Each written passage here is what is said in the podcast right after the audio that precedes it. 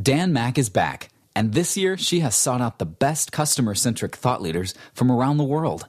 Are you after practical, accessible, and customer centric marketing? You're in the right place. Sit back and enjoy Dan's Small Business Podcast. So, um, welcome everyone. I'm really excited today to have John DiJulius with us. He is a um, author and a um, international speaker um, amongst many other things, he's a passionate um, customer experience um, advocate. Um, welcome, John, to, to the show. Thank you. Great to be here. Um, John, as I was sort of going through all of your materials, which um, which I did after having a really bad customer experience, which is sort of funny. I, I just sort of wondered what led you into this field. Can you give us some of the background or, the, or your backstory as to how you, you came to do what you do today? Well, about uh, actually uh, 20 years ago, uh, February 15th, in a couple weeks, uh, we opened our first business, my, me and my wife, which was hair salon. Okay. Which which was hair salon, uh, uh, for a hair salon, and not knowing any different. We just it, it was it was like any other business for us to truly stand out um, obviously, we had to do good haircuts or manicures or facials, but I was really passionate about the customer experience. I don't know why. I just it was just something I, I wanted. Um, you know, I thought everything else was a commodity. So just from day one, and it, but it was hard, and, and I didn't want to. We didn't want to be known as a a world class uh, customer service hair salon. We wanted to be known as a world class uh, customer service company benchmarked against anyone. So that really started off being our, our, primary focus from day one, and then just grew. And our business took off and exploded, and we started, you know, opening and growing and expanding. And then from that, I started getting asked to to speak on it, and um, you know, had some success, and then decided to write my first book, Secret Service.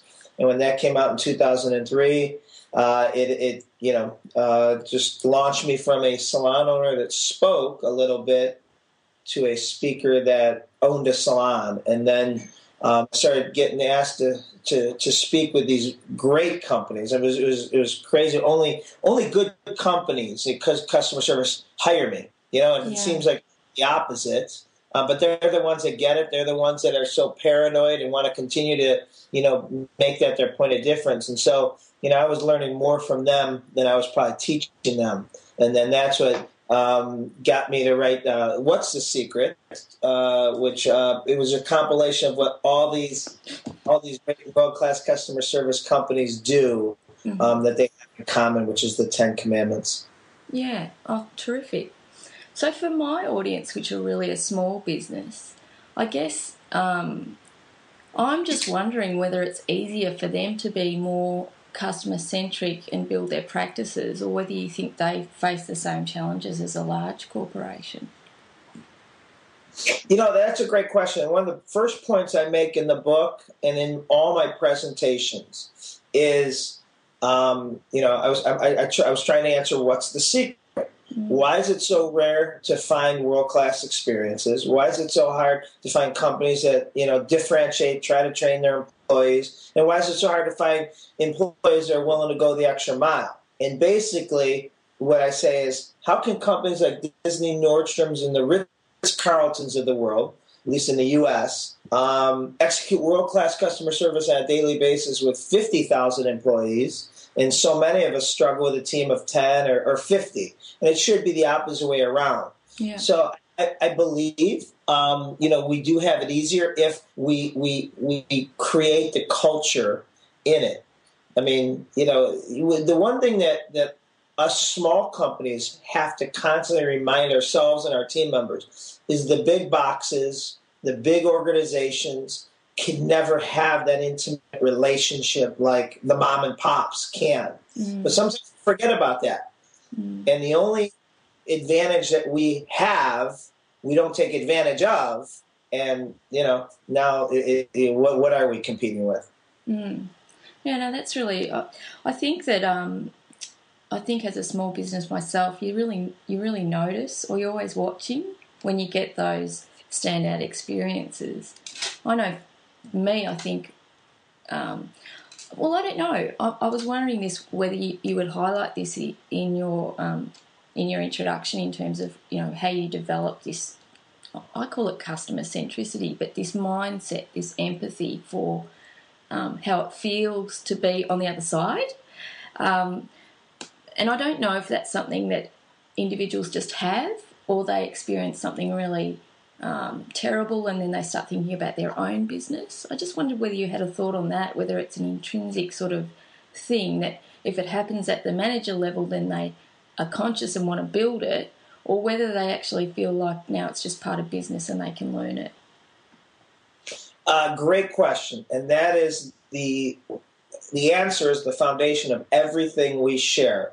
Um, how good a company's customer service is, the level at which they operate at, it comes down to one thing and one thing only, and that is the service aptitude. And you may call it, you know, centricity. Uh, the service aptitude um, a person and a company has. So, a lot of us managers and owners will complain about our employees and can't believe they handled it this way and they don't get it and all that. But uh, service aptitude is not something innate. None of us were born with high service aptitude. You or I didn't have it when we graduated from you know whatever school we graduated. There's no customer service classes. Mm. Um, service aptitude comes from three places primarily uh, prior to where we're at today. It comes from life experiences, and you know typically life experiences afford us the know-how of what world class truly looks like. Mm. It comes from previous work experiences. And, you know, most companies, as you know, aren't world class. So the, the example there is, you know, we could have a really good employee, very sweet, but the last place she worked, her owner, her boss, was very paranoid that customers were out to take advantage of them. So she he would tell her to, you know, not let them. So she was doing being a good employee and she did what he said. Well now we get that person and we have to, you know, unbrainwash them. And the mm-hmm. third place that service aptitude gets shaped is current work experiences. So we could say it's all about customer first and you know world class and this and it's on our website and all our marketing material. But how much time do we really spend training our employees on soft skill, um, mm-hmm. service aptitude versus just technical? How to place orders, how to do the transaction, product knowledge, you know, versus service recovery and, and, and engagement. And, and, the word you use, which I love, is empathy. I think the two best words that we can have in our mindset is empathy and compassion. Mm-hmm. So, to the other question, what we do with every client we work with, and, and I encourage all your your uh, viewers and listeners to to, to uh, partake in, is um, um, creating a day in the life of your customer. And what does that really look like? Because the, the, the biggest disconnect is the people we're typically selling to, the people we're serving, we're not them. We've never been them, mm-hmm. right? We make a frontline, you know, employee selling, you know, to business owners that are buying products from us. Or we might, you know, be at a hotel and, you know, having business travelers come in and we can't relate, you know, because we don't travel every day. We don't know what that's like, so we don't have the empathy and compassion. So we, you know, do with all the companies we work with is we kind of create a three to five minute video of a day in the life of, of your customer, and you get to see all their challenges, personal, professional, the fires they're trying to put out, and all of a sudden you're like, oh my gosh! And so when that phone rings or when they pull up to your your door, you like, you know, uh, you know want to you know give them that, that that experience because you just can you know you, you now understand how important and how dependent they are on you to you know make their day oh absolutely and i love the video where you sort of explain that process from starbucks you know the experience of the person who doesn't want to look up from his phone and, and really is in a rush i mean that's that's accurate people can identify with that as as opposed to the mum that wants to have a bit of a chat because it is after nine. So I think that that really resonates because it's authentic and, and, and people really say, yes, that is what happens. Um, I did a couple of those and I didn't even know, um, you know, maybe from reading your book um, with a client that, you know, I walked through that day and I did it, I, I did it with the employees and with the team. And I guess my question for you is, you know, we walked through it and said, what is it today? You know, what happens from the customer's point of view from the moment they say hello to the moment you shake their hand or have the next engagement. And then what we did is we actually said, okay, this is what it is today. What could it be? Or what should it be? And, and that was a really good experience because a lot of people only get a section of that experience that they engage with. They never actually saw, and this was a construction company, the whole process. They had never, and some of them were new, never actually knew the part that each person played. So that was interesting from that perspective. But from the other perspective of finding these, I think you call them, you know, um, issues or things that are broken or negative points in that. Service defects. Service defects. That was interesting to actually identify those. And then those delightful wow factors that you could put in. Not heaps, but maybe just one or two. And I just wondered um, from that perspective, you know, we did that internally. Um, and I just wondered, you know, even if you did do something like that internally, you know, should you be doing it again and again? Is it a one off thing? No, God, no, God, no. So when we do uh, the customer experience cycle mapping, which you're talking about, we look at each point of contact where that we can come in contact with the customer, and then we look at it from the kind of the three perspectives: service defects, what we want to avoid, Yeah. um, the standards that we should be delivering every time that really you know make us stand out, and the consistency factor, and then the above and beyond opportunities that may present themselves that I want you to jump all over if if you have the the time and, and the awareness to it. Um, we try to make it for whenever we do the workshop. We always say, all right, this is not about today. This is about 2017.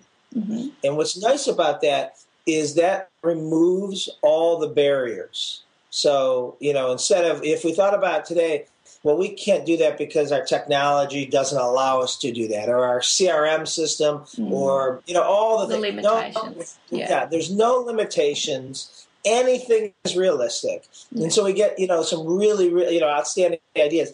Then what we try to do from that is create you know a plan. You know what's likely today. That's significantly better than what we were doing yesterday. And then you know let's work towards what 2014, 2015 can look like. And we get there a lot sooner. But then we revisit it. You know, two times a year you know, and, and always are looking at, hey, can we graduate some of these things, you know, quicker, um, or what have you know, what or what is something new that we've never thought of, and, and, and at least in the U.S., if you think about the revolutionary companies that changed, you know, Apple and and, and how Starbucks has in the in, the U.S. and and, and uh, all these companies, you know, they didn't ask the customer what they wanted. They, they, they created something that they couldn't live without. Yeah. And that's what we have to do. And we have to think so far outside the box that, you know, companies are just like, wow, I, I never thought this was possible. So, w- when is it a good idea to engage a customer in that sort of process, or or is it useful? Now, you know, we, that's funny. We, we've always just done it internally uh, with our employees. But besides traditional focus groups, one of the things that we just came up with is starting to do the customer experience cycle mapping Yeah. with customers and let them go through each stage and, and, and get their insight. And, and, you know, you really understand, like, with their pain points and even things that you never realized that it was really inconvenient to them that you never, you know, picked up, or things that they, they felt that was unprofessional that never crossed your mind. Yeah, And you may still wouldn't agree with it, but if it's unprofessional to them, it's unprofessional. yeah, because they measure what, or they say what the experience is.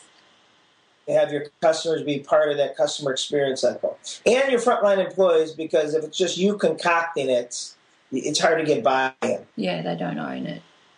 Yeah, because the, the the the path that I went down because was because of an experience I had in servicing my car, and I hadn't been to this service provider before, and I went to drop off my keys, you know, and just put it in a chute because that's what I'd done with with the previous car. It was a new car, and there was no chute, so I sort of went in.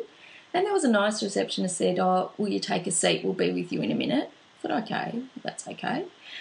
And then they called me out by my um, registration number.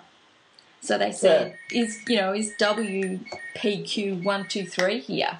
And I thought, well, I don't even know my registration number. Right, It's, right. it's a new car, and I didn't have it on me. So I had to go and look out the window at my car and I went, "Oh yeah, that's me." And so then I said, "Well, actually, yes, that's me." And then the person sat me down. It, it was a service person, and said, um, "Still didn't use my name. We're going to go through this. Is this seem okay to you?" And I didn't know because it was a new car. I said, "I guess." And then I said, "When can I pick it up?" Or you know, at the end of the day, and that was fine. So I went on my way. and I thought, God, that's really weird. And I thought, he didn't use my name. I didn't know his name. Why isn't there a key drop off? All of these opportunities missed. And I did go back at the end, and, and he was there. And I said, What's your name? "Oh, I'm Mark. Mark, do you have a service where I could just drop these keys off? Because really, this has taken a lot out of my day. And I used to do that. Oh, no, I don't think we do that. And I said, Are you sure? Anyway, I went and checked. There was a place to drop Yeah. off the keys. Yeah. Do you know what I mean? Well, that, that that's where you know they they they're doing no new employee training, no. and you know the new generation of employees have no idea what they have or don't have. Yeah, and even to just not have things like, you know, use the person's name. I mean, these were things that I would have just thought were commonplace, basic. Yeah, so Right. that turned me around. What do you think? And, and, and how special did you feel being called out P nine X you know Not- seven seven two? not right. real, not real special. Right. And and and, and almost um, at the same time of that, as that, it was a Christmas, and I was new to my now husband's family, and I had bought this ham. That was my contribution, and it was a branded ham. And I took it to the um, the Christmas, and when we opened it, to my absolute horror, it was it wasn't right. You know, we couldn't eat it, and I was like devastated because this, you know, this was my my contribution. I was new to the family. You know, can you imagine? And so I wrote to the company and just said, you know, explained, and you know, I couldn't believe it. The next day on my doorstep were all of these goods and a, an apology of how you know that they it was a personal letter to me and how they were so sorry and that you know and could they also deliver it to my mother-in-law blah blah blah so you can see that i'm an advocate of That's that brand cool. And I was- That's cool. You know, and you were probably more impressed with them than had your hand been just fine the first time because they really demonstrated, you know, there's zero risk to deal with. You know, I mean, they're going to stand behind it and take care of it.